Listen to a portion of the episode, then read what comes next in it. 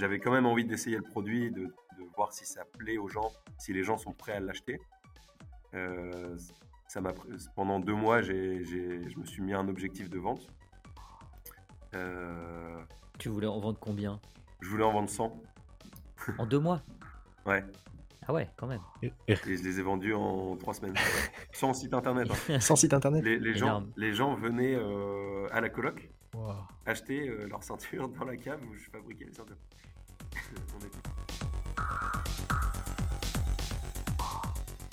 les pneus de vélo, c'est plusieurs millions qui sont incinérés chaque année en Europe.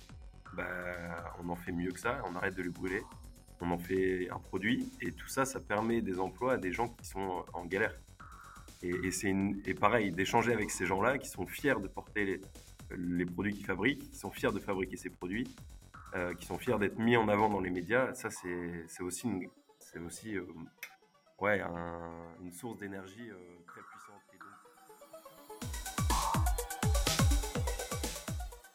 Et, je trouve c'est extrêmement enrichissant et c'est urgent d'apprendre à ralentir, à prendre du recul, à sortir du rail.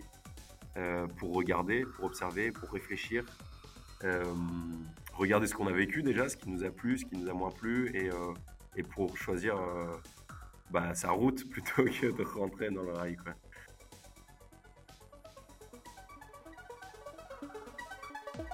Bonjour et bienvenue sur La Boucle, le podcast qui part à la rencontre des acteurs de l'économie circulaire. Nous sommes Olivier Roche et Mathias Guinan et nous avons lancé Bikehead, la première place de marché pour vendre et acheter du matos de vélo en seconde main. Dans la boucle, on va donner de la voix aux acteurs de l'économie circulaire au travers de discussions sans filtre et sans tabou à propos de leur parcours, leur vision et leurs projets. Eh bien, c'est parti. On est très heureux avec Olivier aujourd'hui d'accueillir Hubert sur la boucle. Salut Hubert. Salut les gars, heureux d'être là. Salut Hubert.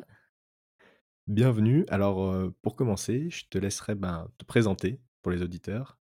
Donc, un petit peu ton parcours et puis revenir après sur La Vie est Belt, qui est l'entreprise que tu as montée. Ouais, avec plaisir. donc moi je m'appelle Hubert, j'ai 27 ans.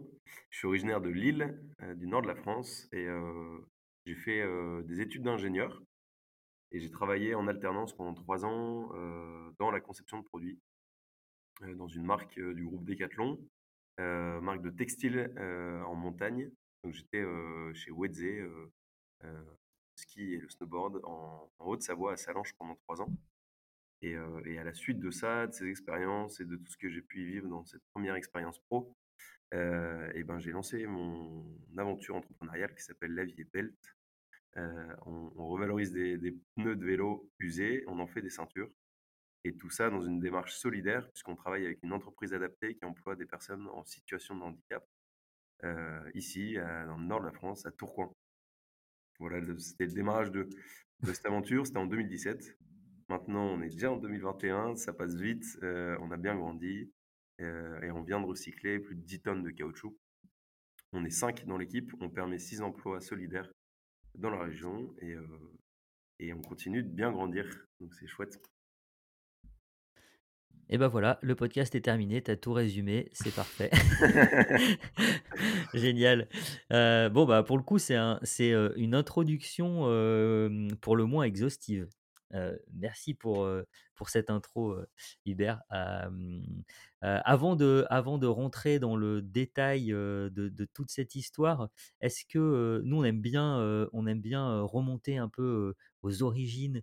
et du coup, est-ce que tu peux nous en dire un peu plus, peut-être déjà sur bah ouais, profil, profil ingénieur C'est quoi l'école que tu as fait? Qu'est-ce que qu'est-ce que tu as tiré de, de, de, cette formation-là déjà? Tu peux nous en dire un peu plus? Yes, carrément. J'ai fait une école généraliste qui s'appelle l'ICAM. qui existe à, Lille, Nantes, Toulouse. et ils ont ouvert un campus en région parisienne aussi moi, je l'ai fait en alternance parce que je crois beaucoup au fait de, mmh, de faire pour apprendre. je suis, je suis pas mmh. quelqu'un de très scolaire. la théorie, ça m'ennuie assez vite. Et, et, du coup, j'avais vite envie d'être d'être dans une entreprise et de découvrir le, le monde professionnel dans le concret, quoi. Donc, dès mes 19 ans, j'étais j'étais chez le Decathlon à mi-temps. et c'est finalement ça qui m'a, enfin, c'est ce parcours entre l'entreprise et l'école qui m'a commencé à, sur lequel j'ai commencé à me faire une première expérience, une première idée du métier que je voulais exercer. Et, que, j'ai eu mes premiers déclics sur, sur ce que je voulais lancer, ce qui m'a amené à faire la vie belle. pour la faire simple, ça, a été une vraie prise de conscience écologique d'abord qui est venue. De base, j'aime bien, j'ai toujours aimé le produit, la création de produits, la créativité qu'il y a autour bah, de, de comment transformer une matière en un, en un produit fini. Et ça, c'est vraiment ce que je kiffais faire chez Decat. Et, mmh. et ce que je kiffais au quotidien, c'était ça, développer des produits ensemble, en équipe. il y avait un atelier de prototypage, c'était tester des choses, d'aller les, d'aller les essayer en montagne, partir trois jours, revenir, essayer d'améliorer le produit. Mais en revanche, tout ça, donc tout ça, ça me faisait kiffer. En revanche, le, l'impact de mon boulot, là, il me faisait un peu moins kiffer. Et ça a été ces, ces, premières années où, où j'ai commencé à me rendre compte que j'étais pas super fier de l'impact de mon mmh. boulot. J'étais pas fier de dire que je participais finalement à encore de la grande consommation, à la, production de masse, de produits dont on n'a finalement pas vraiment besoin. des t-shirts à 2 euros, franchement, à quoi ça sert et, et, combien même, enfin, oui, des, gens qui vivent sous le seuil de pauvreté, il y en a beaucoup en France et je suis bien, enfin, ici à Roubaix, à, à Tourcoing, c'est un vrai sujet. Et pour moi, la seconde main est d'avoir une solution plutôt que de continuer à produire des, produits de pas forcément de très bonne qualité à l'autre bout du monde avec des matières qui, polluent davantage. Quoi. Donc ça a été de, ces premiers questionnements de me dire, ok, je kiffe mon boulot, mais l'impact, j'en suis pas fier et qu'est-ce que, comment je pourrais inverser un peu cette tendance, comment je pourrais chercher un alignement un peu plus, euh, plutôt que de participer à bah, un monde que j'ai pas envie de voir euh, évoluer en fait. Et c'est super intéressant. et du coup, est-ce que est-ce tu as essayé en amont, parce que du coup, tu es tout de suite parti sur un autre projet, est-ce que est-ce qu'en interne, tu as essayé de, de, remonter ce, ce, sentiment que tu avais? Est-ce que tu as essayé de faire bouger les trucs en interne ou tu t'es, dit non, c'est, juste pas possible, c'est une grosse machine Parce que potentiellement, tu aurais aussi pu te dire attends, je vais essayer de. Moi, je me, j'ai un feeling qui est différent sur, sur l'impact de ce qu'on fait. je suis dans une grosse boîte, je développe des produits, peut-être que je peux aussi impulser ça en interne. C'est quelque chose que tu as essayé ou, pas vraiment? Très bonne remarque. ce, ce, raisonnement, je l'ai eu, j'ai eu du temps à l'avoir je l'ai eu plutôt sur la fin de mon contrat. Ouais. je, tiens à, signaler aussi que Decat a un groupe qui bouge sur ces sujets-là et j'avais de plus en plus de collègues aussi qui, étaient comme moi et, et qui ont et qui y sont encore et qui, qui, essaient de faire bouger les lignes et, ça bouge petit à petit. Mais le problème des grands paquebots, c'est qu'il faut du temps pour bah, pour faire pour changer un peu la trajectoire. Mais par contre, un, rien qu'une petit, petite action au sein d'un si grand groupe, ça, peut avoir des très gros impacts. Euh, je pense que, en effet, j'aurais pu y rester pour essayer de faire changer les choses, euh, mais, mais dans l'équation, il y avait également un truc en plus, c'est que j'avais j'avais l'envie de euh, d'aventure, j'avais envie de bouger, j'avais envie de, mmh. de créer mmh. sans aucune contrainte, sans avoir la casquette d'être un ingénieur, mais plutôt d'avoir plein de casquettes, d'apprendre à communiquer, d'apprendre à vendre. et tout ça, l'entrepreneuriat, ça s'y prête super bien. Parce qu'on se retrouve, quand on est seul à lancer, bah, on se retrouve à tout faire. la compta, mais aussi la com, mais aussi démarchage, mais aussi produire. Parce que pendant 5-6 mois, c'est moi qui ai produit tous les produits, enfin, toutes les ceintures que j'ai commencé à fabriquer et, et vendues. c'est moi qui ai développé les produits, les partenariats. Et, donc j'avais cette envie à la fin des de, à la fin de mon contrat, ouais, de d'entreprendre, je pense. Et, d'ailleurs ils m'ont proposé hein, de rester en, CDI et autres. mais, mais j'ai eu l'envie, j'avais ce projet qui naissait au fond de moi et, et l'envie vraiment de continuer à faire des produits, mais avec un, réel impact. Et, j'avais envie de me lancer ce défi-là. Et, et du coup, je, je pense que quand on a un défi au fond des tripes, faut savoir s'écouter aussi et, euh, et y aller à Mmh. fond parce que après on regrette. Après, euh, on se, on se, on finit par se convaincre que, que la solution la plus confortable est la meilleure, mais euh, il y a bien un jour où on se retourne et on n'est pas forcément fier de pas avoir essayé. Carrément. Attends, c'est c'est super intéressant ce que tu dis parce que du coup, t'as, t'avais quand même une, situation qui, euh, qui aux yeux ben, de la société, c'est, une bonne, situation et voilà, t'écoutes euh, tes convictions, tes tripes et tu vas, euh, tu sur un projet qui te tient à cœur. Tu as fait le grand saut quand même parce que l'entrepreneuriat, c'est, une aventure. Et, toi, ce, côté entrepreneurial, tu, tu étais plutôt prédestiné ou c'est quelque chose qui est arrivé comme ça, comme tu disais, au, au fil, au fil de l'eau avec, avec ces convictions qui, qui, sont, qui sont apparues? Et, et, et l'entrepreneuriat, c'est quand même, c'est, ça nécessite beaucoup de, de compétences, de toucher à beaucoup de choses. Et, et du coup, avec ta formation d'ingénieur, est-ce que tu t'es pas dit qu'il allait te, te manquer des compétences, etc. Et comment comment tu as surmonté ça au lancement et éventuellement des peurs? Euh, bonne question. Euh, Et non, ça alors là, c'est parti. C'est arrivé plutôt au fil de l'eau. Euh, je me souviens que la première fois que j'ai fait une intervention, euh, en... c'était un événement euh, euh, public, quoi. on m'a, introduit en disant, alors on va vous présenter un entrepreneur. Et là, je me souviens, je me suis dit, mais ah ok, bon bah alors j'y suis, enfin, ça y est. Enfin, je... Ah, mais je suis entrepreneur en fait. ce Ah ouais. rôle-là euh, au-dessus des autres en tout cas. Mais euh, c'était pas du tout une finalité, c'était pas du tout un objectif. Euh, en effet, c'était vraiment plutôt bah, de, de l'envie d'écrire mon quotidien, d'écrire mon métier et d'apprendre sur d'autres métiers. Euh, euh, j'ai pas eu peur. euh, si, bien sûr, mais il y a toujours des galères. Mais je, enfin, je veux dire, il y a, y a beaucoup de doutes, surtout au début, surtout quand on est seul. Et, et ce qui m'a aidé, bah, c'est de me raccrocher à ce pourquoi j'avais envie d'entreprendre. Hmm. Et ce pourquoi, bah, c'était l'alignement. J'alignais ce que j'aime faire. Donc ça, c'est plutôt un terrain rassurant. Faire des produits, euh, être créatif euh, dans la création de produits et vraiment passer d'une idée à, à un process de fabrication, à quelque chose de très concret. Ça, je kiffe. Euh, et finalement, c'est aussi voir, voir le résultat de ton travail, tu vois. J'étais Ouais. frustré aussi parfois chez cadres d'être derrière un ordi pendant plusieurs jours de suite, quoi. Tandis que là, Hmm. aujourd'hui, avec la Vieille Belt, on voit très concrètement euh, la matière qui arrive de déchetterie, d'ateliers de vélo, de club, des pneus de vélo, et le process, la transformation, jusqu'à un produit fini qui va être porté par quelqu'un. Et ça, c'est très gratifiant, quoi. Donc voilà, je me raccrochais à des trucs qui me, vraiment qui m'animaient, euh, alignés avec euh, un sens qui, me, qui me met en énergie aussi. On, on essaie de changer les choses, changer les manières de consommer. Euh, les pneus de vélo, c'est plusieurs millions qui sont incinérés chaque année en Europe.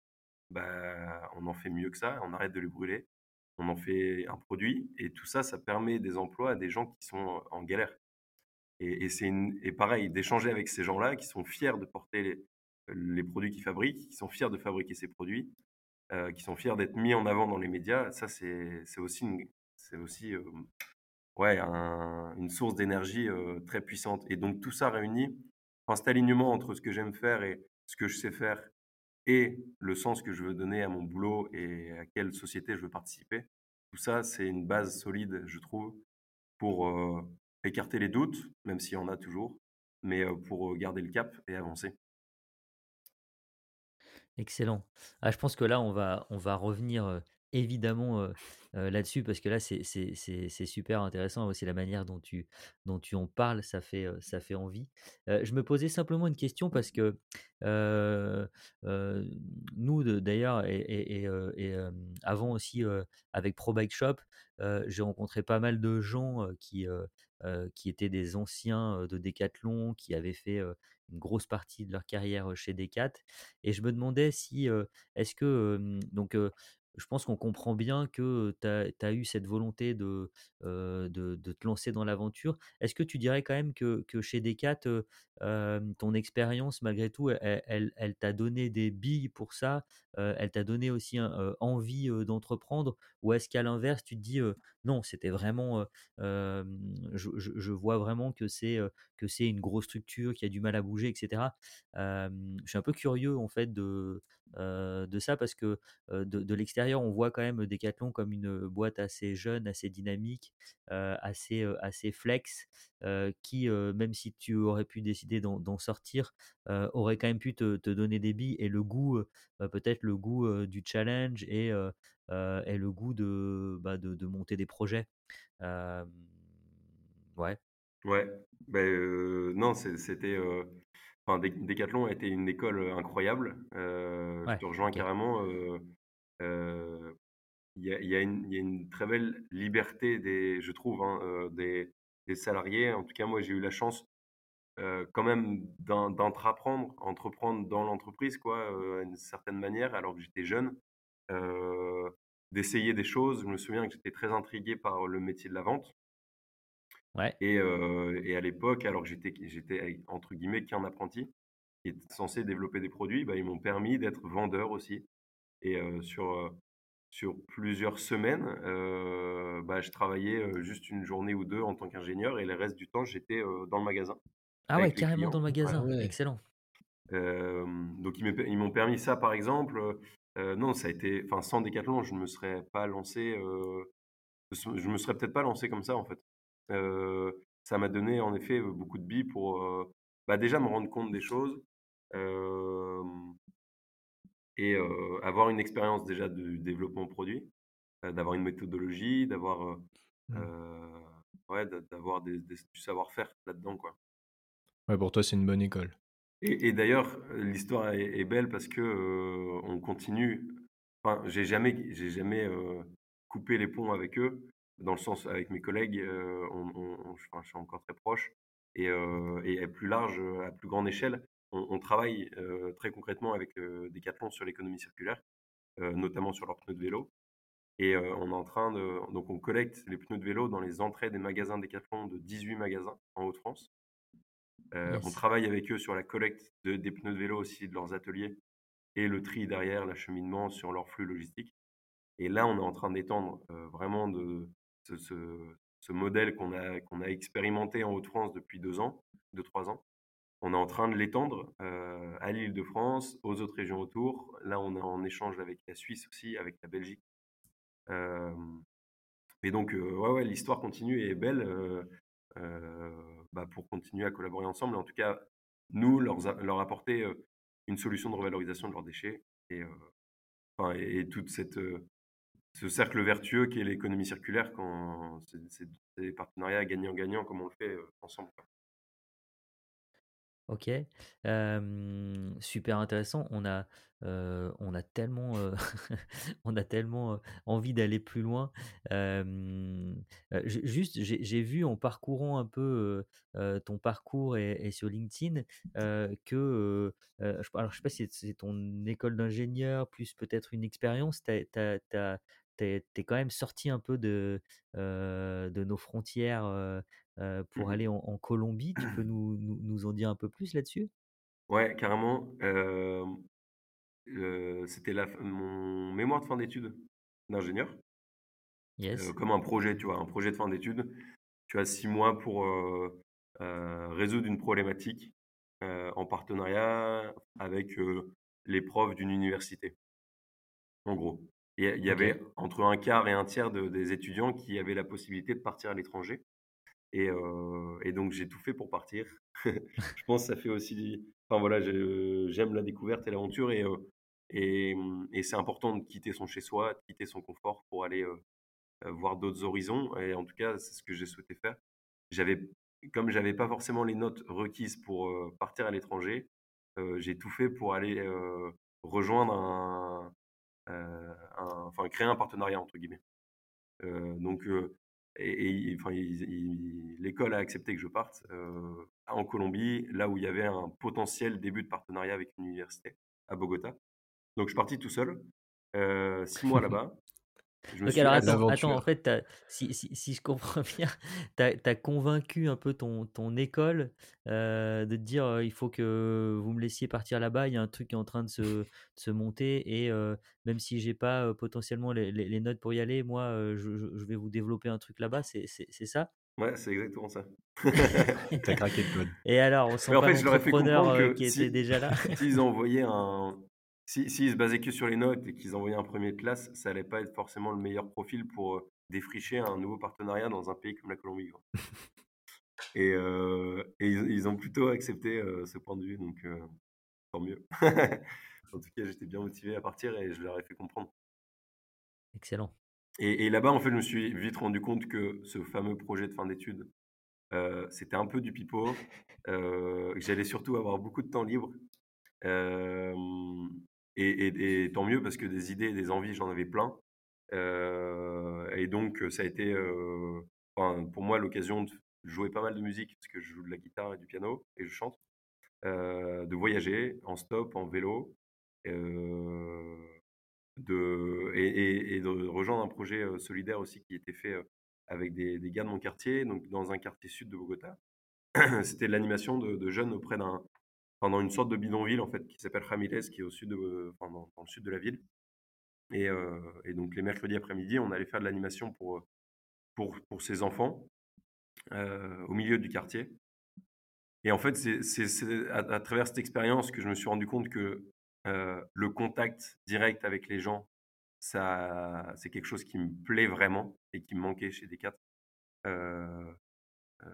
Enfin, dans le sens où de pouvoir travailler avec des gens et dans du concret quoi. Mmh. et, dans, dans, cet univers qui était ce quartier, donc une sorte de bidonville, il y avait à la fois énormément de déchets, il y avait beaucoup de gens qui avaient un quotidien triste.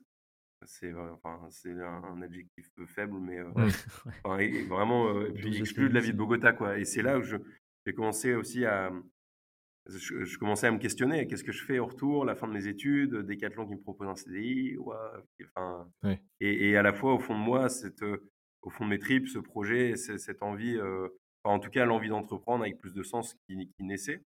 Euh, et, c'est à travers ces six mois à Bogota que je me suis vraiment pris, j'ai pris du recul et que et que j'ai réfléchi à la suite. Et, et, les bidonvilles, ça m'a inspiré bah, des déchets, des gens en galère au même endroit. Et si on faisait quelque chose avec ces déchets pour en faire des, des produits, participer à des emplois solidaires et essayer de créer un cercle vertueux. Quoi. Mmh. Bah, merci de nous faire voyager euh, jusqu'en Colombie. Mmh. Moi, il y a un truc que j'adore euh, par rapport au, voyage à l'étranger, c'est découvrir les cultures euh, des, des, personnes qui résident dans les autres pays par rapport notamment à la France. Et à chaque fois que, que je voyage, j'ai l'impression de retirer des, des, leçons sur les cultures des, des, habitants. toi, est-ce qu'il y a un, quelque chose dans la culture là-bas qui t'a marqué et, sur lequel tu penses avoir retiré un, peu un enseignement pour la vie? Mmh, J'aime bien. ce qui m'a marqué, c'est la joie de vivre au quotidien de tous les gens que j'ai pu rencontrer là-bas.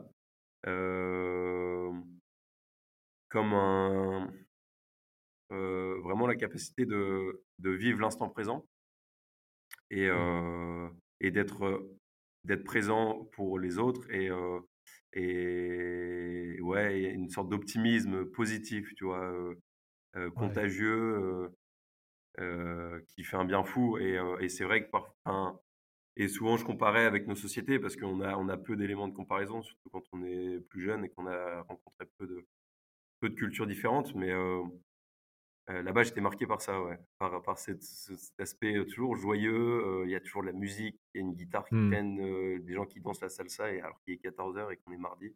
et, et, tous les âges et tout le monde ensemble. Et, ça, c'était. Bah, c'est une, une, belle leçon de vie de voir que nous, on, on, on, peut penser qu'on qu'on a des sociétés plus développées, plus confortables et que finalement je ne sais pas si le bien-être des gens euh, et, la capacité à être dans l'instant présent et d'être joyeux, euh, on l'a, on l'a autant, quoi, je pense. voilà. si ça, c'est pas de l'enseignement. Heu, non, mais moi, j'adore, j'adore ça parce que, on le voit aussi, je pense cette expérience-là, elle a été un peu comme une parenthèse, heu, toi, tu vois bien et j'ai vécu un peu le même truc parce que, quand on est, lancé dans son, comment dire? Dans sa course à l'éducation, on se dit: «Bah, il faut que tu passes ton bac, après il faut que tu fasses ça, après il faut que tu fasses ton école, machin et cetera». Hem et ben, en fait, on se retrouve, tout de suite, à bosser, à être dans le monde du travail et en fait, je trouve que c'est, je trouve que c'est génial à un instant, de se poser et et et aujourd'hui, je trouve que c'est un truc qui manque vraiment dans l'éducation et quand je vois, toutes les personnes, heu, qui ont, une vingtaine d'années et heu et qui savent pas du tout ce qu'ils veulent faire, qui se connaissent assez peu, et on leur dit: «Ben, faut que tu trouves un job» et et et bah, je trouve ça super dommage parce que, toi, quand tu es, es parti, à l'étranger, ça ça ça a continué de t'ouvrir les yeux, ça t'a permis de te connaître encore mieux.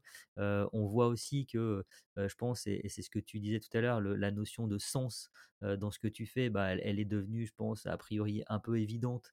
Heu, tu avais un projet, mais tu es dans un autre pays, au lieu de faire ton projet, tu vas aller, donner un coup de main, aux gens qui en ont besoin dans le truc. Donc, on sent que cet aspect sens, il est devenu, carrément, évident. Et je trouve que, mmh, je trouve ça génial, et je trouve que c'est dommage, en fait, bien souvent qu'on qu'on permette pas ça dans l'éducation aujourd'hui, ce ce ce petit break, cette, heu heu, cette ouverture qui permet bien souvent, de de nous ouvrir les yeux sur, sur un truc comme ça et et après de revenir avec, une super gouache parce que, on sait, on sait ce qu'on veut vraiment, on sait ce qu'on veut pas du tout et et voilà, effectivement, moi, j'ai fait un peu pareil. Je suis parti, dans le dans dans dans le nord de la Grèce, alors pas, pas la Grèce, on va dire comme on l'imagine, mais plutôt la frontière de l'Albanie et de la Macédoine, et un peu dans le même délire et et ça m'a aussi ouvert les yeux sur plein de trucs, sur ce que sur ce que sur ce que j'attendais, et ce ce ce sur quoi, je pensais mettre, du du sens. Donc ouais, super. Trop bien. Tu es tu es, resté longtemps là-bas? Je suis resté quasiment un an, ouais. Ah ouais, Quasiment, OK. quasiment un an et et et pareil en fait, le l'objectif était aussi de de donner un coup de main à la à à à la communauté qui était sur place, qui est en fait, heu heu, elle est à à peut-être juste 2 heures d'avion d'ici, mais en réalité, heu, quand on est sur place, on a on a l'impression, limite d'être dans le tiers-monde, Ouais, heu et c'était assez assez bluffant.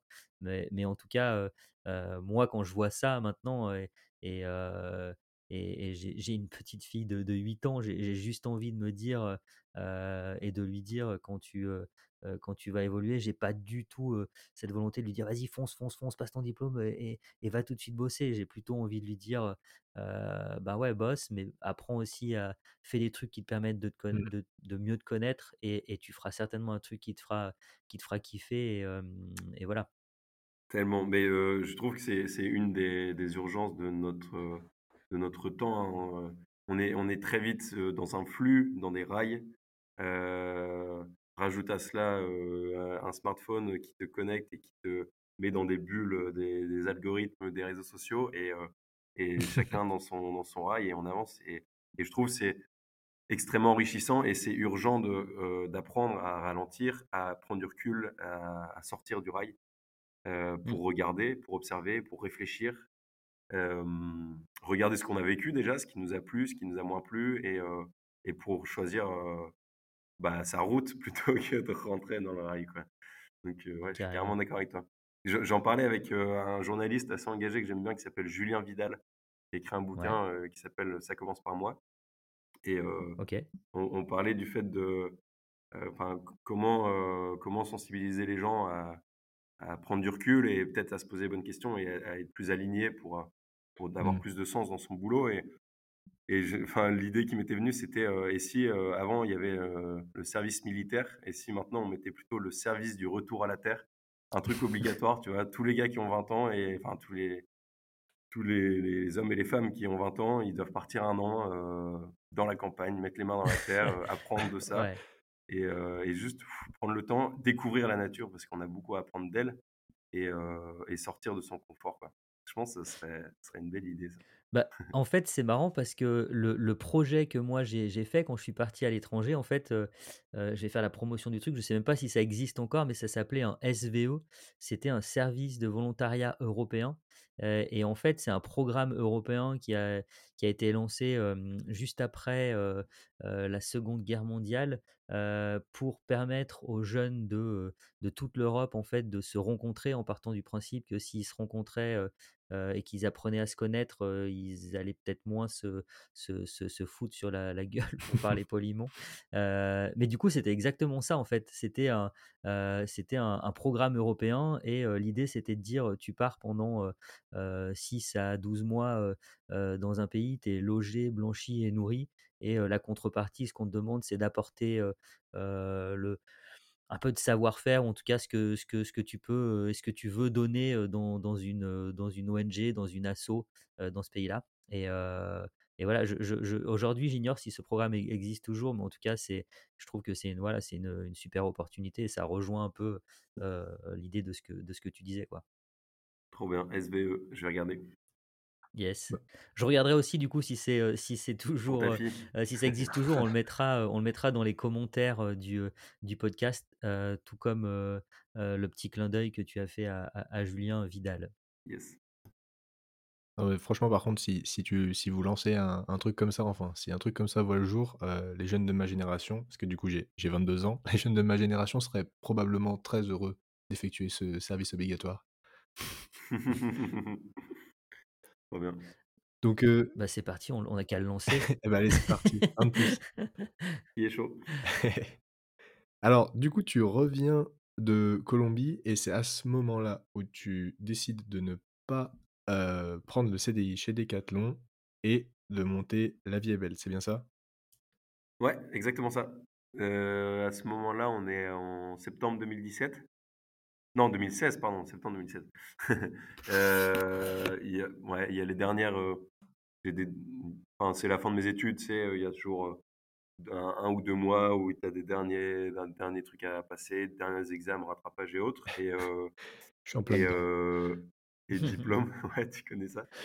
Top et donc j'arrive, assez vite début 2017, heu, avec, un diplôme en poche et voilà et ce fameux: «Bon, bah, qu'est-ce que je fais?» j'avais pris le temps de réfléchir et de dire non à des 4 et de me dire: «OK, je me donne un an, heu, pour tester» cette idée, qui était encore un peu floue, hein, mais qui était vraiment de faire un produit avec un déchet et heu, un produit, heu, qui soit le plus universel possible, qui soit utile et et qui soit pas trop compliqué à fabriquer parce que, l'idée c'était que je démarre vraiment, Mmh. moi-même. J'avais peu de moyens, j'ai je suis pas encore une fois pas très théorique et pas très paperasse, donc heu, aller demander de l'argent, faire un dossier tout, heu, ça me gonfle bien. Enfin, je sais pas faire en fait et et j'aime bien avancer vite, dans l'action. Enfin, réfléchir et ensuite passer à l'action, de manière assez efficace et donc j'ai prototypé pas mal de choses. Le pneu de vélo est assez vite venu parce que c'est un déchet que je produis moi-même et je trouvais que ça avait son sens. C'est un déchet qui est compliqué à éviter. Pour l'instant, il y a pas d'alternative aux pneus, Ouais. et c'est un déchet qu'on a qui est compliqué à revaloriser. En fait, le caoutchouc, c'est un complexe de de matériaux qui fait que quand il est cuit, heu, on peut pas, heu, le refondre pour refaire une matière, comme à la différence du Ah plastique oui. ou de l'aluminium. Donc, les seules solutions qu'il y a, c'est du broyat, des du des petits granulés qu'on met, dans les routes, qu'on met sur des terrains Mmh. de foot ou autres, mais, ça représente quelques pourcents des pneus et là, je parle des pneus de voiture.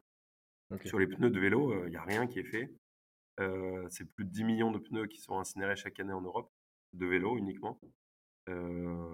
Et je me suis dit: «Bon, bah, là, il y a un vrai besoin et si j'arrive à en faire quelque chose de cool, bah, il y aura du monde qui sera chaud de me de me filer leurs pneus, je pense».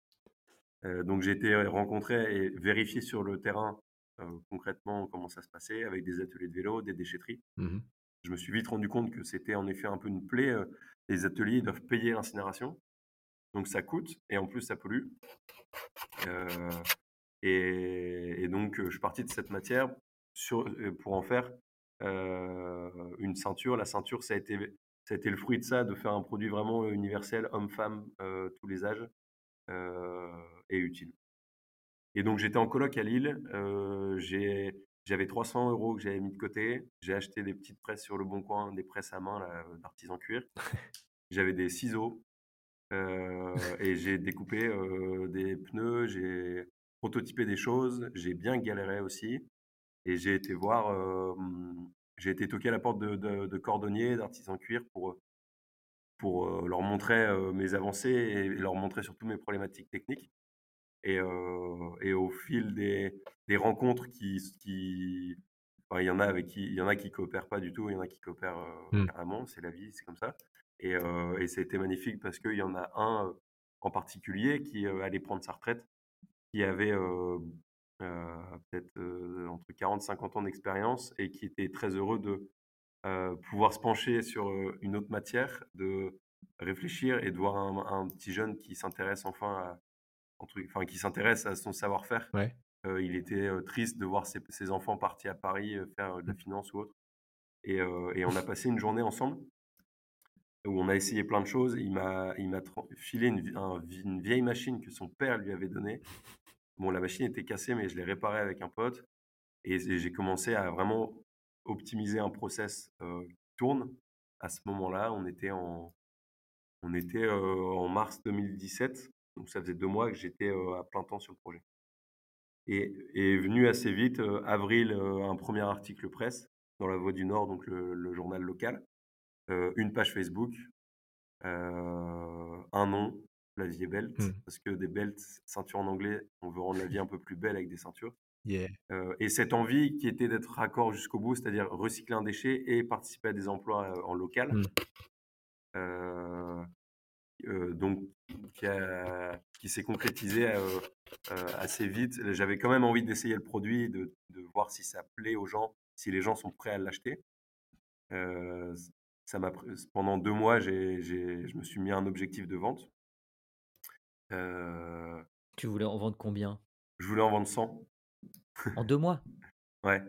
Ah ouais, quand même. Et, je les ai vendus en trois semaines. Sans site internet. Hein. Sans site internet les, gens, les gens venaient à la coloc acheter leur ceinture dans la cave où je fabriquais les ceintures. On était six dans cette maison à Oisem, dans le quartier d'Oisem, à Lille. Et il y avait une cave et, remplie de pneus au fur et à mesure et tout au bout de la musique et des outils et je fabriquais là. Et les gens venaient toquer et les, les potes venaient m'apporter, enfin accompagner les gens jusqu'à des ceintures. Donc ça a été ça et, et, Facebook, tu vois, pour en parler. Ah ouais. Et, et juste du coup, quand tu voulais en faire 100, t'en avais fait 100 ou, ou, tu faisais genre un peu de précommande, les gens ils disaient ouais j'en voudrais une, ok bon bah je vais en faire, je vais en faire plus. Non, je faisais à l'avance. en fait, je crois beaucoup aussi pour éviter de prendre peur quand on entreprend. Je crois beaucoup au fait de, de se mettre des objectifs vraiment atteignables et pas trop énormes parce que ça aide à avancer pas petit pas par petit pas quoi. Mmh. Mmh. Et, et donc mon objectif c'était de savoir faire une ceinture qui soit belle et fonctionnelle et, bien. Ça, mmh. c'était le plus dur en fait. Une fois que j'ai réussi à mettre ça au point, surtout avec l'artisan cuir que, que, je racontais tout à l'heure, bah, ça a été d'en fabriquer 100 moi-même. Donc ça, ça a été assez long, mais ça a permis d'optimiser le process vraiment de, et puis de me faire la main. Mmh. et puis ensuite, ça a été de les vendre. Quoi. Donc j'avais, j'avais le stock, j'ai fait donc les fameuses ventes dans la coloc. J'ai commencé aussi à faire des ventes éphémères sur des points en région lilloise qui a commencé à entendre parler du projet et qui me disait bah, si tu veux venir faire un événement, c'est-à-dire que tu dis jeudi de, de 16h à, à 19h, tu, tu, tu, dis que tu vends sur place et hop, tu viens avec ton petit, petit présentoir et c'est parti. Quoi. Et donc j'ai commencé à vendre sur comme ça. Euh, enfin, les 100, les 100 ceintures qui ont été vendues, c'était à la coloc et c'était sur trois événements que j'ai fait à Lille. Ah euh, et donc, une fois passé ce cap, donc, ce qui est bien avec ces petits pas, c'est qu'on peut, il y a une victoire à fêter, entre guillemets. Mmh. Euh, hop, ça y est, j'en ai vendu 100, c'est top. Bon, bah maintenant. c'est quoi la suite? C'est quoi la suite? Et la suite, c'était de me rendre compte qu'en fait, je commençais à, à, être de plus en plus sollicité. J'avais participé à un concours d'entrepreneuriat sur lequel j'étais finaliste qui m'avait mis un peu en lumière, qui s'appelle La Fabrique à Viva. Mmh. Et puis, je me rendais compte que j'allais pas pouvoir indéfiniment produire, même si j'aime ça. que l'objectif, c'était vraiment de participer à des emplois solidaires. Et donc, assez vite, ça a été de trouver un atelier partenaire pour produire les ceintures. et ça s'est fait assez rapidement avec un atelier à Tourcoing qui s'appelle Altereos et qui emploie des personnes en situation de handicap depuis, à ce moment-là, c'était depuis une vingtaine d'années. Et donc, je suis arrivé chez eux avec tous les outils de la cave, avec des premiers pneus, et, et j'ai formé Christophe, qui était leur, qui est le premier opérateur qui m'ont, entre guillemets, mis à dispo, que j'ai formé à faire les ceintures et qui a commencé à produire. Donc ça, c'était à l'été 2017. Donc j'avais décidé d'arrêter de produire pour vraiment me, pencher là-dessus. Et donc, enfin, je commençais à avoir des demandes de gens qui voulaient passer à acheter des ceintures et je leur disais, bah, il n'y en a plus et pour l'instant, il n'y en a pas. Quoi. Ça, c'était assez dur.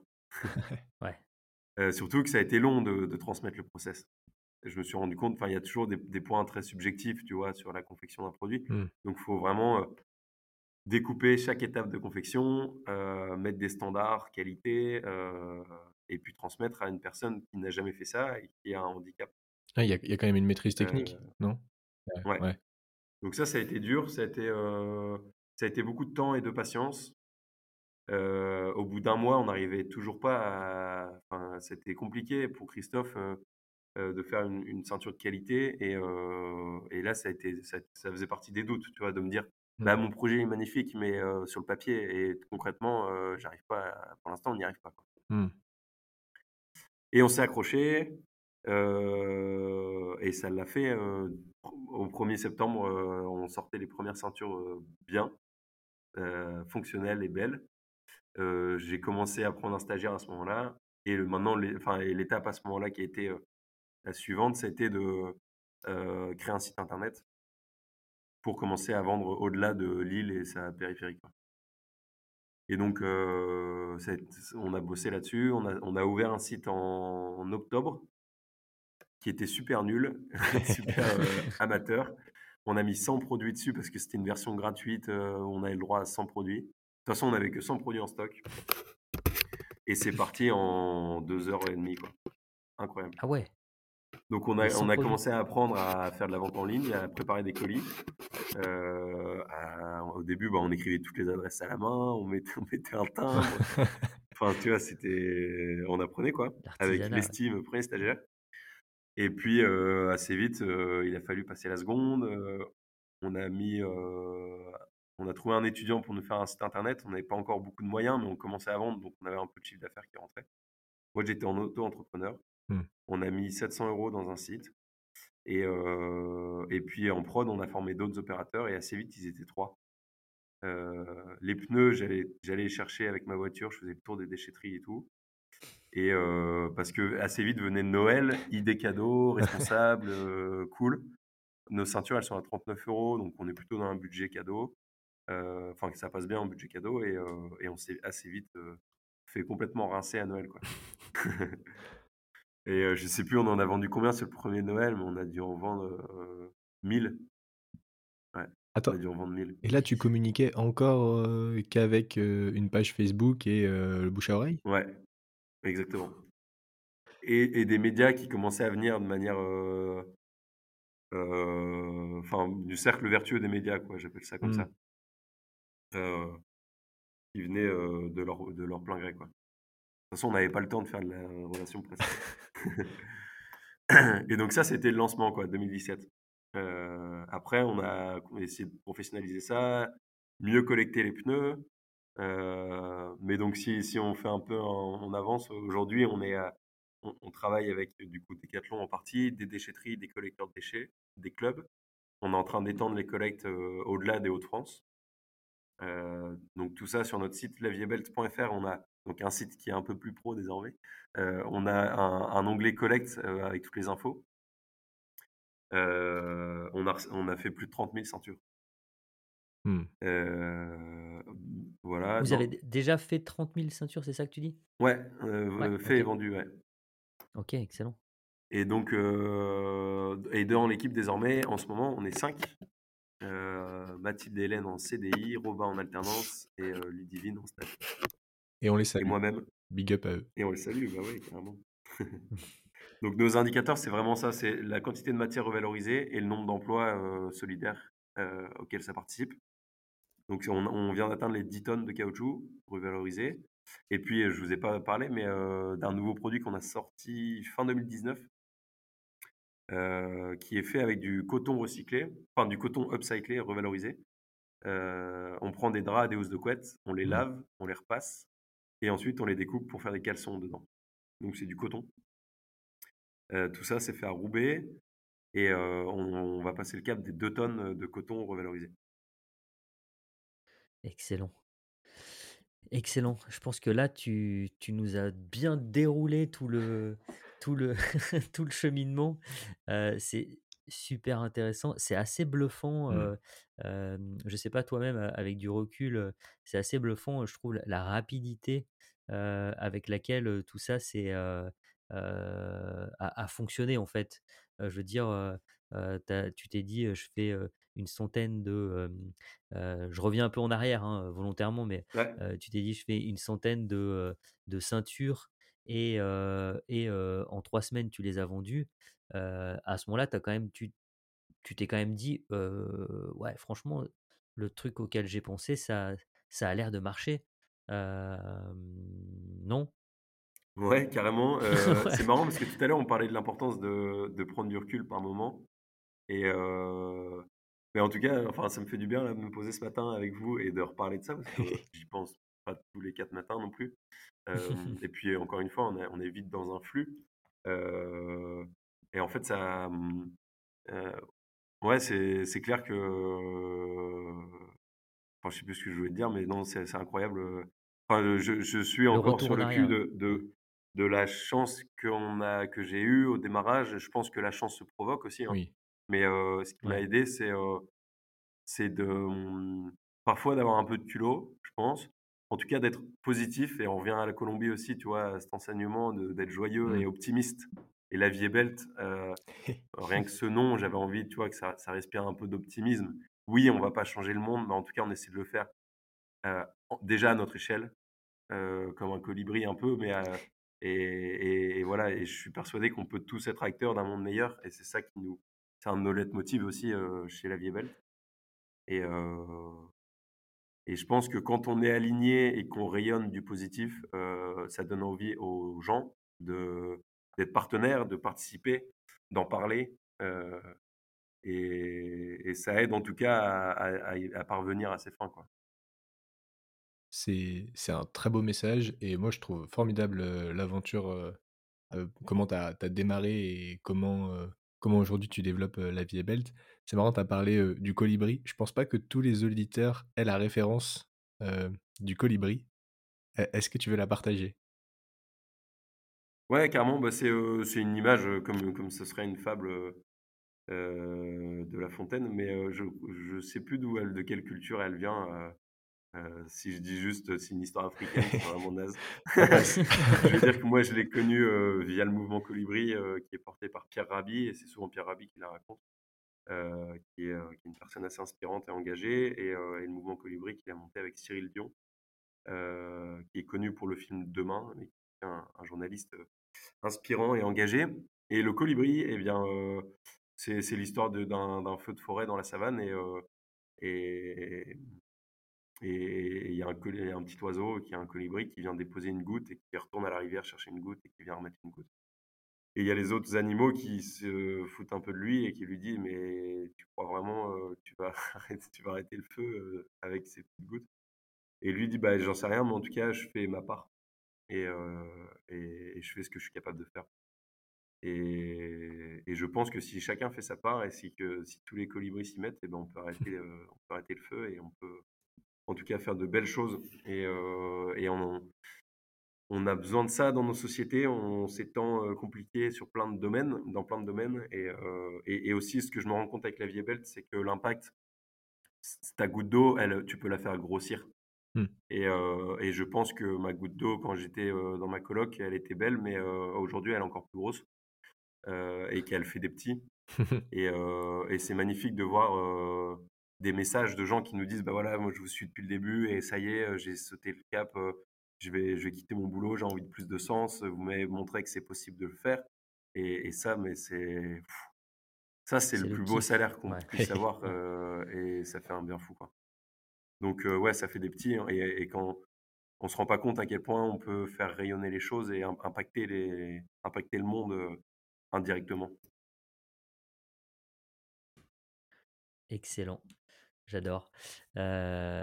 c'est génial, je trouve, de voir, aussi, au-delà de tout ça, à quel point, nous, on aime bien aussi, dans cette vision des fois un peu entrepreneuriale, on parle souvent, de de vision, et en fait, c'est assez, assez bluffant comme, pour toi, elle est elle est très claire. On le sent, dans ton discours dès le début, cette volonté de donner du sens et tu vois, tout à l'heure, tu dis quand j'ai quand j'ai j'ai fait mes, mes 100 premières ceintures et puis après, il a fallu que je que je passe en mode un peu plus prod.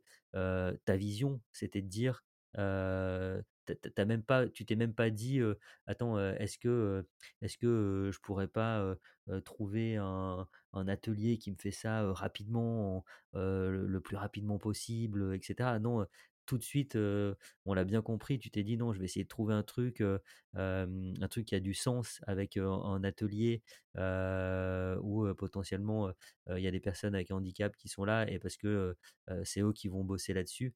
Et, je trouve ça génial parce que tu as gardé le cap depuis, le, depuis le début en disant que non seulement tes produits ils ont un sens et l'origine des produits, la matière première, ça a un sens, mais aussi la manière dont tu le fais. Donc, c'est n'est pas que le produit, c'est aussi la manière dont, tu les, dont tu les conçois.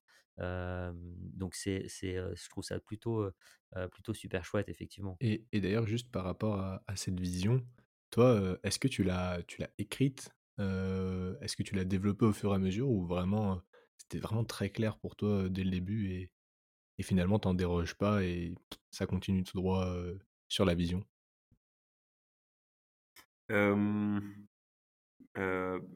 Sur la vision, le, défi de base vraiment en, retour de Colombie, c'était et si je continuais mon métier avec un impact positif? Et c'était vraiment le défi que je me suis lancé, c'est tu pars d'un déchet, tu participes à un emploi solidaire dans la région et t'en fais un produit qui soit utile, qui soit qui soit fonctionnel et, beau quoi. Ça c'était vraiment le, défi que je me suis lancé. Aujourd'hui, notre vision, c'est c'est ouais, assez fidèle à ça en fait.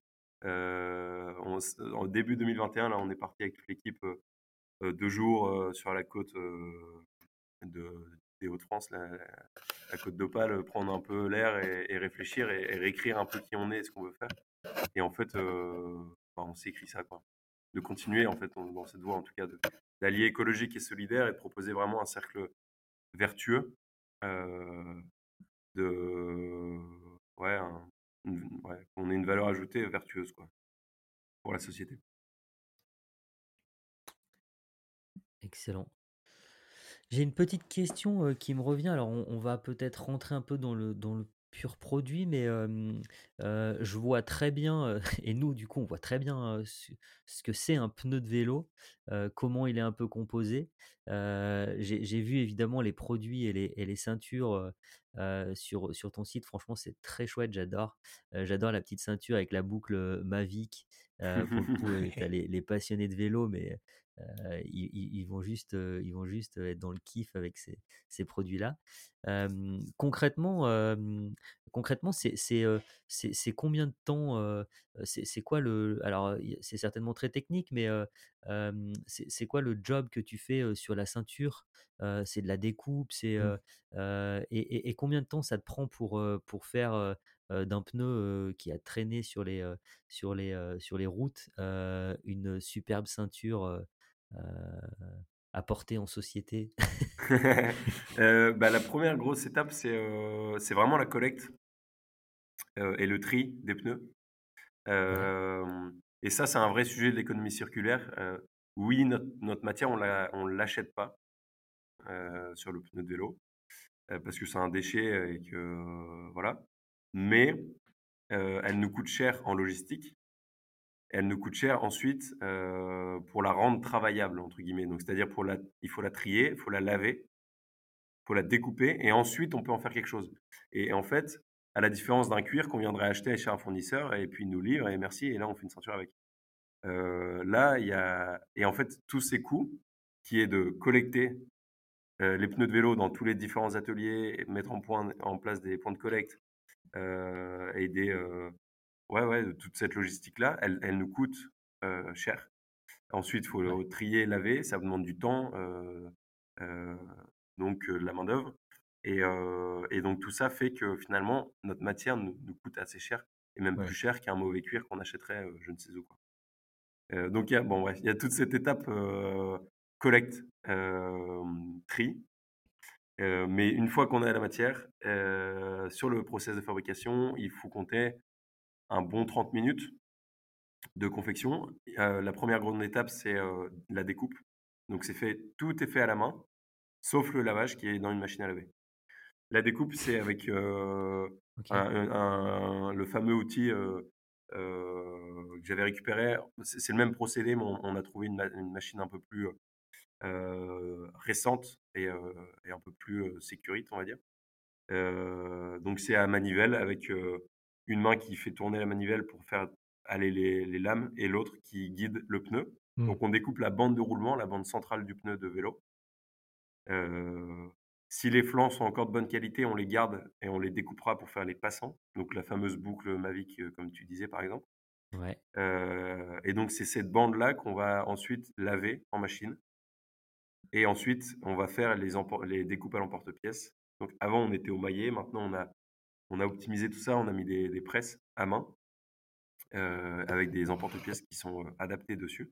Donc on vient découper en fait, euh, faire des, trous spécifiques pour venir installer une boucle, un passant, dériver, une étiquette, faire les trous sur la ceinture. donc voilà, découpe, lavage, emporte-pièces et ensuite le montage final avec des presses à main et dérivés. Donc tout ça, ça met pour quelqu'un d'expérimenté une bonne demi-heure. OK. Voilà. Voilà, donc vous savez que si vous achetez votre ceinture chez La Vieille Belle, c'est un, un bel effort de travail manuel. Et maintenant, vous savez comment, comment elle est faite de A à Z. Mmh carrément. On a, on a pas mal de, on a fait pas mal de vidéos de l'atelier et tout. On aime bien aussi être assez transparent dans notre mmh. communication, de présenter qui fabrique les produits. D'ailleurs, quand les gens achètent un produit, on met l'étiquette avec bah, où est-ce que la ceinture a été faite, qui l'a fabriquée. Et c'est important aussi de redonner, je trouve, de la saveur à ce qu'on achète, ce qu'on mmh. consomme, comment ça a été fabriqué et, et tout le sens concret qu'il y a derrière. Quoi. Ouais, pousser le côté artisanal qui, qui, donne aussi beaucoup de charme à, à, ta marque. Ouais, carrément. Et on est aussi à une époque où, à force d'avoir tellement industrialisé le monde entier, ça nous a donné le Covid quand même, mais on se retrouve avec des, avec des magasins qui sont tous les mêmes dans le monde entier, avec des produits qui sont tous les mêmes par milliers, et les gens qui sont pas, enfin, qui s'habillent pareil. Et, putain, où est passée la, saveur du, bah, de la diversité finalement, euh, du différent. Et, je, pense qu'on gagne à, être plein de, marques, à proposer des choses différentes, et, et même au sein des marques, euh, c'est ça la richesse de, l'upcycling, de la revalorisation de matières existantes. Nous, ce qui est cool, c'est que nos, nos, ceintures, nos caleçons, ils sont quasi tous uniques. Mmh. Euh, ils ont tous leurs euh, particularités parce que les pneus sont différents, parce que les draps sont différents, ont des motifs différents. Et, et, on retrouve un peu le charme de ça aussi. Quoi. Yes. Ouais. Tout ça en plus en, faisant des trucs qui sont, qui sont chouettes et qui, qui donnent envie. quoi. Mmh bah, cool, merci. Mais c'est comme vous, finalement, vos vélos et, et tout ce que vous allez pouvoir euh, bah, remettre sur le marché euh, et qui a une histoire déjà, quoi. Ouais, effectivement, c'est euh, effectivement nous ça, on, va surtout mettre, on, met surtout en relation des gens qui cherchent quelque chose et des gens qui le qui le vendent. On, on, apporte aussi un service, mais mais ouais, complètement, complètement. OK, bah, c'est super intéressant. J'ai vu d'ailleurs que, après les pneus, tu es aussi parti sur les, sur les, les tuyaux, c'est ça? Les tuyaux des pompiers? il y a la ceinture pompier, c'est ça? Yes, la ceinture pompier, c'est là aussi les, mmh, enfin, les les richesses de l'aventure, entrepreneuriale, je trouve et en tout cas quand on provoque la chance, c'est qu'en recyclant des, heu, un un style de matière, on se fait de plus en plus, heu, contacter par des, bah, des organismes, des entreprises, heu, qui qui ont des déchets et ça a été le cas des pompiers. Heu, par rapport à leurs tuyaux de lance-incendie, ils se sont dit: «Mais c'est top ce que vous faites» et nous, nos tuyaux, bah, on les change tous les ans. Enfin, on on en change certains tous les ans, mais ça représente plusieurs centaines de tuyaux qui font 20 mètres de long. C'est du nylon enduit de caoutchouc, donc à recycler, c'est une vraie galère et aujourd'hui, le le tuyau le tuyau de lance-incendie, c'est un un déchet qui est, broyé et enfoui. Donc l'enfouissement, c'est un trou dans un champ et puis on met des déchets dedans et on referme, quoi. Mmh. Génial. Il y a peut-être mieux à faire et du coup, c'était ça, heu, le début de notre, synergie avec eux et là, on est en train d'étendre la collecte encore une fois, avec, d'autres, SDIS, donc des je sais plus ce que ça veut dire dis SDIS, mais bon bref, avec des des des des les pompiers de différents départements de France, heu, les pompiers de Paris également, heu, pour, bah, collecter davantage et revaloriser, encore plus. OK. Excellent. Et ben là, ça fait, ça fait franchement, plein plein d'informations et donc là, actuellement du coup, La Vie est belle donc tu disais vous avez fait 30 000, heu, ceintures, depuis 2017, c'est ça? Ouais. Et et aujourd'hui, c'est quoi un peu les les challenges, les nouveaux, hem, les nouvelles perspectives, heu? Qu'est-ce qu'on peut souhaiter à La Vie est belle là dans dans les prochaines, dans les prochains mois, les prochaines années? C'est quoi vos vos grosses, heu, vos vos nouveaux gros challenges? Puisque tu es un aventurier, donc je suppose que tu as encore plein de challenges sous le coude? Ouais, carrément. Bah, je dirais 2 choses, consolider ce qu'on a mis en place et ce qu'on sait faire. Et j'entends par là, bah, étendre les collectes, collecter davantage, heu, les matières qu'on sait déjà revaloriser et donc en vendre davantage derrière. Heu, donc collecter davantage, former de nouveaux opérateurs pour, produire davantage aussi. Et puis le deuxième axe, c'est, se pencher sur d'autres gisements de déchets parce que malheureusement, il y en a beaucoup des Mmh. déchets. Et et et et repartir dans la création et c'est aussi un un un des points qui qui qui m'éclate pas mal. Là, on est en train de prototyper des choses, qui devraient sortir dans le courant des quelques mois à venir là. Mais c'est donc élargir notre catalogue de produits avec d'autres matières à revaloriser, pour, bah, continuer à revaloriser davantage et puis, proposer d'autres, styles et d'autres produits. Mmh. Excellent.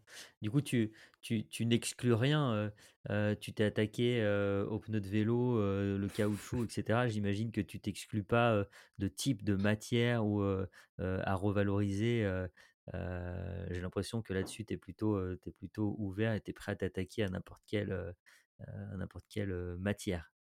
Ouais, l'idée c'est, nous contacter et puis, on étudie, ce qui est réalisable, ce qui est faisable. À l'atelier, on a une sorte de déchet tech un peu de des différents gisements, on appelle ça des gisements, c'est c'est, heu, une matière et puis, heu, la quantité qu'il pourrait y en avoir, Mmh. heu et le besoin de revalorisation en fait qu'il y a derrière et pour, pour, nourrir nos nos nos brainstorming de nouveaux produits, nos, nos réflexions et nos séances de créativité pour, bah, pour, mettre au point d'autres produits et puis c'est pas le tout de réussir à faire un produit, après il faut en découler un process, heu, qui Mmh. tourne et heu et de pouvoir le transmettre, heu, en local. Et toi, du coup, la création de produits, c'est toi qui qui qui gère, justement toute la toute la création, qui fait l'étude, en fait? C'est toi qui t'occupes de ça? Ouais, c'est moi qui m'occupe de ça, sur la couture, on a été aidé de d'une modéliste et et d'ailleurs, c'était mon ancienne modéliste chez Decathlon, sur les caleçons. Mmh. Heu, là, on est en train d'en chercher une autre parce ch la fameuse, Amandine a changé, heu, de job au sein de Decat et donc on est en train de chercher une modéliste là sur sur d'autres, sur d'autres concrétisations de protos.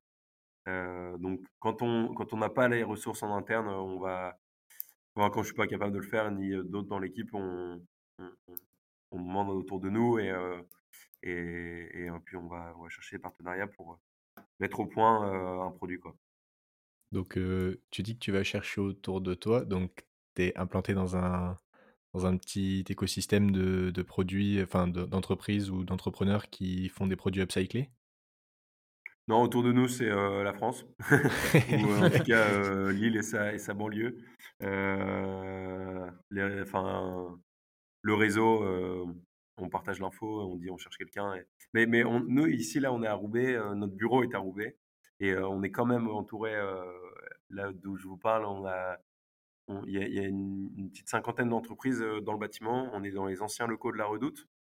Mmh. Mmh.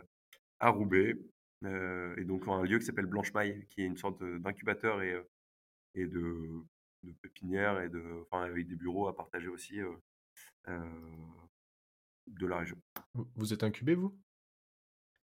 Non, alors on a on avait suivi un un parcours en 2018 avec Blanche-Maille justement ici, heu, mais j'avoue que j'étais déjà un peu trop dans le jus et heu, j'ai pas trop suivi, heu, les formations. Je heu, j'avais besoin de liberté aussi comme en quittant Decat et et et mon incubation, je me la suis faite un peu solo en allant dans plein de différents incubateurs, en allant rencontrer beaucoup d'entrepreneurs comme vous, vous le faites en en à travers ce podcast finalement et en effet, je pense enfin voilà, chacun trouvait, heu, son bon bon accompagnement pour, pour avancer.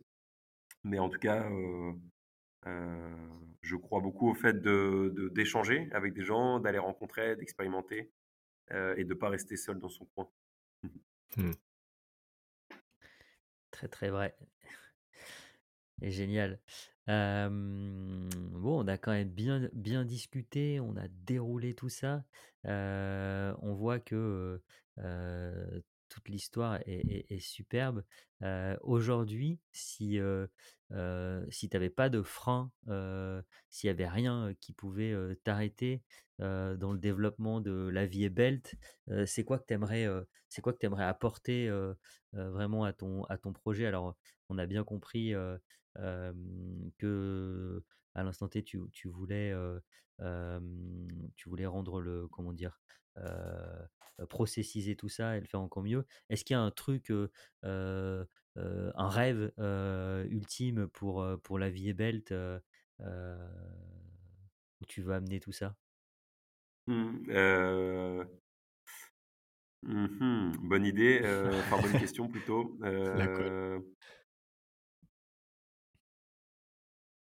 il y a un un des rêves, ce serait peut-être de, heu, d'avoir un jour je je pense, heu, très pertinent de bosser avec des ateliers, heu, qui sont déjà implantés et qui ont, le savoir-faire de de, l'emploi solidaire finalement, que ce soit des ateliers de réinsertion ou des ateliers adaptés pour des personnes en situation de handicap.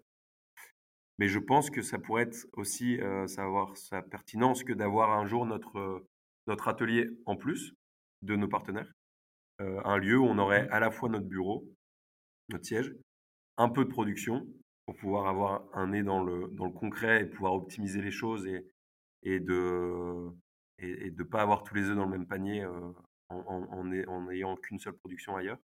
Hem, de pouvoir vendre aussi, d'avoir une boutique sur place et de pouvoir accueillir des gens et de et de faire visiter le bah, le la la confection et ça ça je pense ça, ça nous permettrait de, bah, de continuer à être dans cette démarche aussi de démocratiser, heu, la revalorisation de matière, de montrer l'exemple, heu, entre guillemets quoi, sans en restant humble, hein, mais, heu, en montrant un exemple en tout cas et et voilà de de Mmh. d'avoir, d'avoir notre camp de base quoi. Mais Ouais. parce que je dans le développement, il y aura aussi l'idée à un moment de, développer encore de plus en plus d'ateliers partenaires géographiquement. Parce que si on se met à recycler des pneus en Hollande, bah, pourquoi pas mettre un atelier en Hollande directement, à Amsterdam ou autre, heu et d'aller dupliquer en fait des schémas qui fonctionnent ailleurs. Sans vouloir, heu, continuer sur des schémas qui ne fonctionnent pas tant, Mmh. en tout cas pas d'un point de vue écologique et social, qui est de de faire un peu la pieuvre et d'avoir qu'un énorme, truc et et d'aller, heu, ratisser toutes les matières, du monde et les réunir dans un seul endroit, quoi. Moi, je crois aussi au heu, à la multitude de locales, de de Oui. d'implantations locales, ouais. OK. Bon. Ça fait, ça fait un peu un peu plus d'une heure, heu, d'une heure qu'on parle.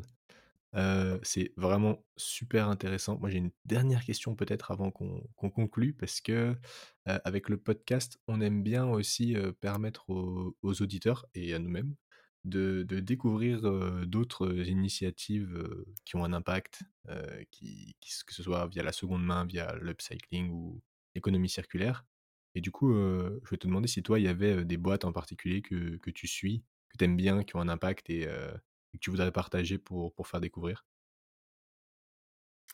Yes, bien sûr, il y en a forcément plein. Je pense à une approche qu'on, qu'on n'a pas forcément en tête, mais je trouve dans l'économie circulaire, il faut dans un premier temps que les produits, enfin, il faut faut que les produits, qu'on consomme soient le plus durable possible, donc c'est-à-dire le plus solide possible et et en fait, avec des matières de mauvaise qualité, on peut pas faire d'économie circulaire parce que la matière, elle est elle se détériore très vite et on peut plus rien en faire ensuite, quoi. Donc des bonnes matières solides et et par exemple, le le si on veut enfin, le marché de la seconde main, faut des pour Bike Up, par exemple, il faut des vélos qui tiennent la route et qui soient solides et qui puissent durer dans le temps pour que ça puisse, se revendre de de main en main, quoi et et donc heu, tout ça pour vous dire que mon inspi, c'est, heu, la marque Loom, L-O-O-M, marque de vêtements, fait en France et en Europe. L'idée, c'est de faire moins mais mieux, donc solide. Des vêtements qui soient intemporels dans le style, qui soient solides pour qu'ils durent le plus Mmh. longtemps possible et qui pour pour que, bah, à l'idéal, ça puisse alimenter une boucle d'économie circulaire, durable et heu et et et en cofondatrice de cette marque, il y a Julia Fort qui est, je trouve, assez inspirante dans son discours, dans, ses prises de parole et en tout cas qui est un peu une grande sœur d'entrepreneuriat, pour moi, parce qu'on échange Mmh. beaucoup ensemble et elle m'a en tout cas, elle m'a aidé à un moment où où il était question potentiellement d'avoir des investisseurs et et des actionnaires chez La Vie Belle et jusqu'à présent, bah, à part les 300 € de démarrage et quelques concours, on est toujours autosuffisant, c'est-à-dire qu'aucune banque, aucun actionnaire Mmh. et Julia, elle m'a aidé à garder, bah, les pieds sur terre, à prendre la bonne décision et à rester indépendant et voilà. Allez voir Loom, allez voir ce que fait, Julia Fort sur les réseaux et ce et ce qu'elle dit et son TEDx notamment et je trouve que ça fait beaucoup de bien. Super intéressant. On va Merci regarder ça avec attention. OK. On ouais, on va regarder ça avec attention, effectivement. Et ben, top! Heu, trop bien. Heu, on a un petit rituel avant de terminer, no no notre épisode. On l'a nommé le tic tac quiz. En gros, on te pose, 2 questions. Tu dois forcément choisir, tu dois forcément choi c'est pas 2 questions, pardon, c'est deux 2 mots, heu et tu dois en choisir forcément un des 2. Heu, tu pas obligé de commenter, si tu le veux, tu le peux, mais heu, l'idée en tout cas, c'est d'en c'est d'en choisir un et heu et l'idée, c'est qu'on on déroule. Et ben, Tu go. Ça chaud? marche? Ouais, très bien, je suis chaud patate. Vas-y. Eh ben, Eh c'est ben, allez, je démarre. Vas-y Alors, Mathias, je t'en prie. hard skill ou soft skill? Oh là là, les gars, en anglais en plus. Ah! Hem, beh, tu vois? Donc il va falloir dérouler sur un des 2 sujets, c'est Pas ça? obligé. Tu pas Non, obligé de non, pas dérouler, tu peux juste choisir, heu, lequel, heu, Bah, soft soft skill, heu, ouais. OK.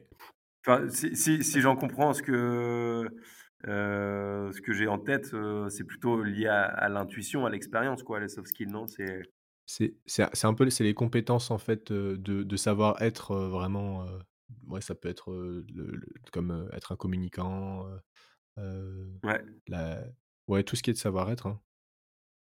En opposition aux compétences vraiment techniques. Ouais. Beh, je pense que c'est avant tout les soft skills qui vont qui permettent de te mettre dans une énergie pour, parvenir à des choses. Mais enfin, bien sûr qu'on a besoin des 2, bien sûr qu'on a besoin de technique et de C'est ça qui est dur. et de méthodo, mais heu, mais je dirais quand même soft skill. Du Yes. quand même, du coup, je précise, donc c'est souvent là, on va te on va te mettre encore des mots en opposition. C'est c'est justement des 2 mots qui s'opposent et le truc, c'est de, c'est de choisir celui qui te définit le plus dans bah, toi, dans, dans, ce que tu es, dans ta vision, dans ta manière de travailler. Voilà, c'est tu choisis celui qui te, qui te définit le plus et après tu commentes ou pas, c'est vraiment ton choix sur, sur le Tic Tac Quiz. Ok, top. Et eh ben, Tic Tac Quiz, désolé, je réponds rapidement. Soft ah. skills. I'm ready, Mathias. alors, analytique ou créatif? Ah, Créatif, direct, à fond. ouais, c'est comme ça. je, pense que celui-là aussi, c'est plutôt clair. Éducation ou action? Bah, action, parce que c'est dans l'action qu'on apprend. Hein. Donc, action pour éduquer. rentabilité ou impact? Ah. ah, très bon. Bah, il faut les deux ensemble, ça c'est clair, les gars. Mais l'impact avant tout. Et en fait, sans, sans la rentabilité, l'impact s'épuise. En tout cas, dans nos schémas de, de, société capitaliste, finalement. Et, et je crois beaucoup à, l'entrepreneuriat et à l'entreprise pour faire changer les choses, du coup, vu que c'est l'entreprise qui, prône dans nos systèmes. donc, de mettre l'impact en premier, avec un souci d'une rentabilité, au moins pour être à équilibre et que tout le monde puisse en vivre. Quoi. Mmh. Ok. Chance ou persévérance?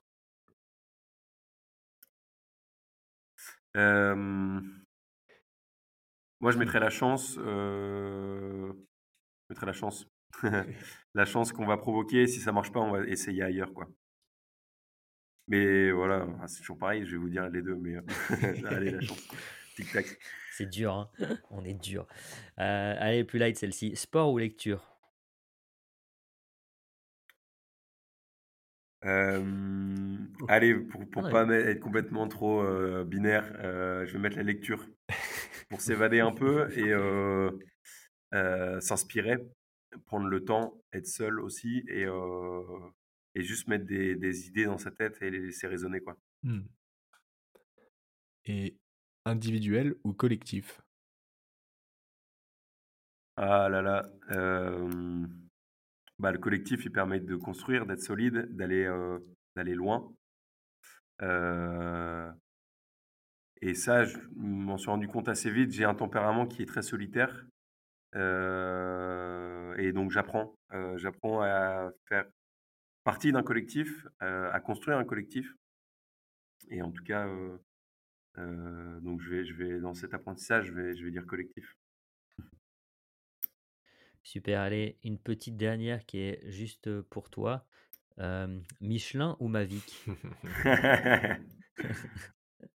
Bah, Michelin quand même, emblème, euh, emblème euh, du coin.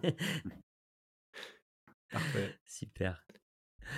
et ben, on a terminé avec le Tic Tac Quiz. On a terminé avec cet excellent épisode.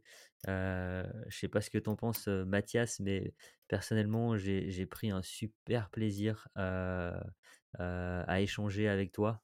ton histoire, elle est, géniale, elle est pleine de, pleine de sens, pleine de, comment dire, de, de positivité aussi, d'enthousiasme. Et franchement, ça fait, ça fait du bien. Et, et on a, et tu vois, sur sur l'objet dont on parlait en off tout à l'heure, l'objet de ce podcast, je suis super content qu'on ait échangé ensemble sur, sur, sur ton histoire parce que elle, nous plaît, elle est, elle est, elle est, super pertinente et, je suis d'autant plus content qu'on puisse la partager et qu'il y ait d'autres gens qui, qui puissent aussi écouter ton, ton histoire parce qu'elle elle mérite d'être d'être racontée, d'être écoutée et d'être partagée. Donc, merci mille fois à toi, Hubert on te souhaite à toi, toute ton équipe et la vie est belle. longue vie belle. Tout le. Trop bien. Carrément. Et, et évidemment, on n'hésitera pas à, venir, à, venir te rendre visite si on, si on passe à Lille. Et tu es également le bienvenu si, tu, si tu viens faire un tour du côté de Lyon. On se fera un plaisir de, de, te recevoir également, évidemment. Génial. Ben, merci à vous pour l'invitation. Merci pour, pour tout ça. Merci de donner la parole, en fait, et de prendre le temps. Et, et puis, merci pour les compliments, fait plaisir. Et je transmets à l'équipe en tout cas. Et bravo pour ce que vous faites. Et on reste en lien de toute façon pour la suite des aventures. Yes. Et yalla. Yes. Merci, on s'est La vie régalé. est belle. Si vous êtes encore là, c'est probablement que cet épisode vous a plu. Alors je vous invite à aller laisser un commentaire sur Apple Podcast pour nous aider à remonter dans les classements et donner encore plus de voix à ces acteurs de l'économie circulaire qui viennent discuter avec nous sur la boucle.